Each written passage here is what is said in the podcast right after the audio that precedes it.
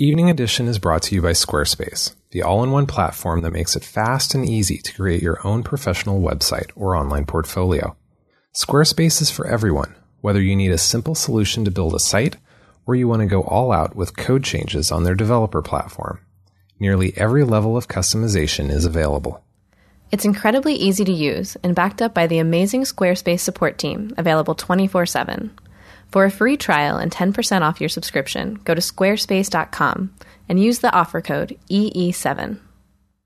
Welcome to Evening Edition for Tuesday, July 30th. Here are some of today's headlines.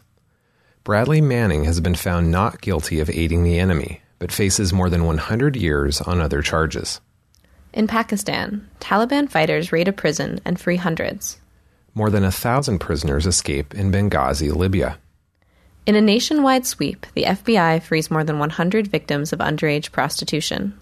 And a thief steals over $136 million worth of jewelry from a hotel on the French Riviera.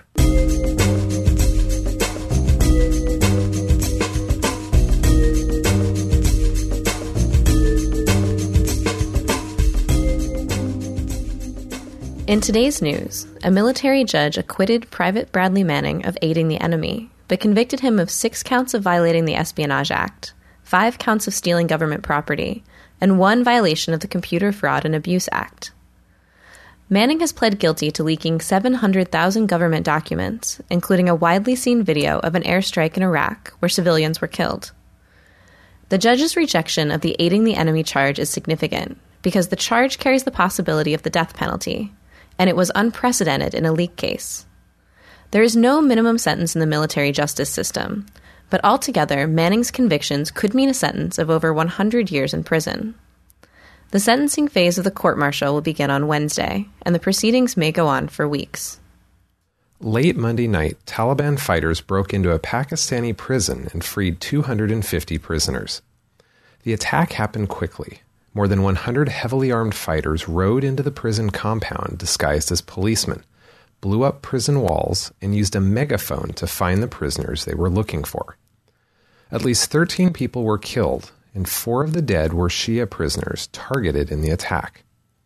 About 40 of those who escaped were high profile prisoners, and so far authorities have recaptured only six of the 250. A Pakistani official said, quote, The attackers have melted away into the population. In yet another major prison break in the region, more than a thousand inmates escaped from a facility in Benghazi, Libya this weekend. The escape illustrates the deteriorating security situation in Libya, two years after dictator Muammar Gaddafi was ousted.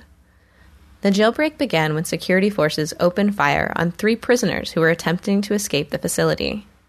Hearing word of the attempted jailbreak, gunmen quickly arrived at the prison, opening fire on guards in hopes of helping to free their imprisoned relatives. Prime Minister Ali Zeidan blamed the jailbreak on local citizens, declaring, quote, special forces were present and could have got the situation under control, but they had received orders not to use their weapons, so the citizens opened the doors on the prisoners, end quote. Prison officials say that the facility is back under control today and reported that more than 100 escapees have been captured, while a number of others returned on their own. Yesterday, the FBI announced the results of Operation Cross Country, one of the largest child prostitution sweeps it's conducted. 150 alleged pimps were arrested across 70 U.S. cities, and more than 100 young people were rescued. The program began with extensive monitoring of Backpage.com and other websites known to be prominent online marketplaces for sex. The majority of children rescued in the sweeps were between the ages of 13 and 17, and almost all were girls. The FBI partnered with local, state, and federal law enforcement and the National Center for Missing and Exploited Children as part of the Bureau's Innocence Lost national initiative. That operation, which has been in place since 2003, has resulted in the rescue of more than 2,700 children, according to FBI representatives. Ron Hosko, an assistant director with the FBI's Criminal Investigative Division, told reporters, quote, Child prostitution remains a persistent threat to children across the country. We're trying to put this spotlight on pimps and those who would exploit. And finally, a lone gunman disguised only with a hat and bandana stole more than $136 million worth of jewelry, from a luxury hotel on the French Riviera. The heist was shockingly simple, the sort of thing you'd expect to see in a movie. The thief slipped through an unlocked ground floor door and fled through another side door after grabbing a sack containing the jewels. While he threatened three security guards, a manager, and vendors with an automatic pistol, no shots were fired. The hotel was the Carlton Intercontinental, and it was a featured location in Alfred Hitchcock's 1955 film To Catch a Thief. The theft was the second in the area in the past two months. Authorities are now speculating on whether the thief had accomplices.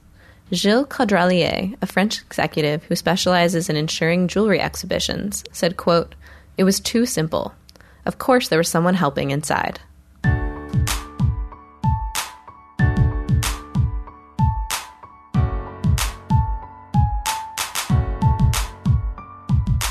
Miranda Mulligan is Evening Edition's editor in chief. Our team of writers includes Julia Holloman, Ash Ponders, Philippe Mara Mendonza, and Celine Mouzon. Go to muleradio.net for links to the stories from this episode, or read our editions from New York, San Francisco, London, and Paris at evening edition.com. I'm Angela Kilduff. And I'm Tom Carmony. Our podcast is distributed by the Mule Radio Syndicate. Evening Edition is brought to you each weekday by Mule Design Studio. Thanks for joining us.